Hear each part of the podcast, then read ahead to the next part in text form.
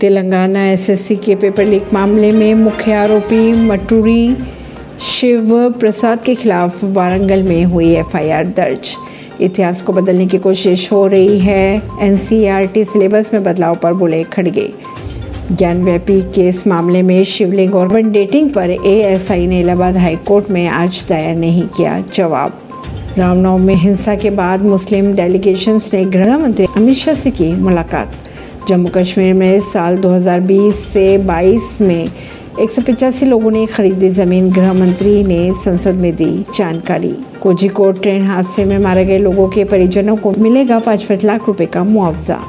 ऐसी खबरों को जानने के लिए जुड़े रहिए जनता सरिश्ता पॉडकास्ट से। परवीन सिंह दिल्ली से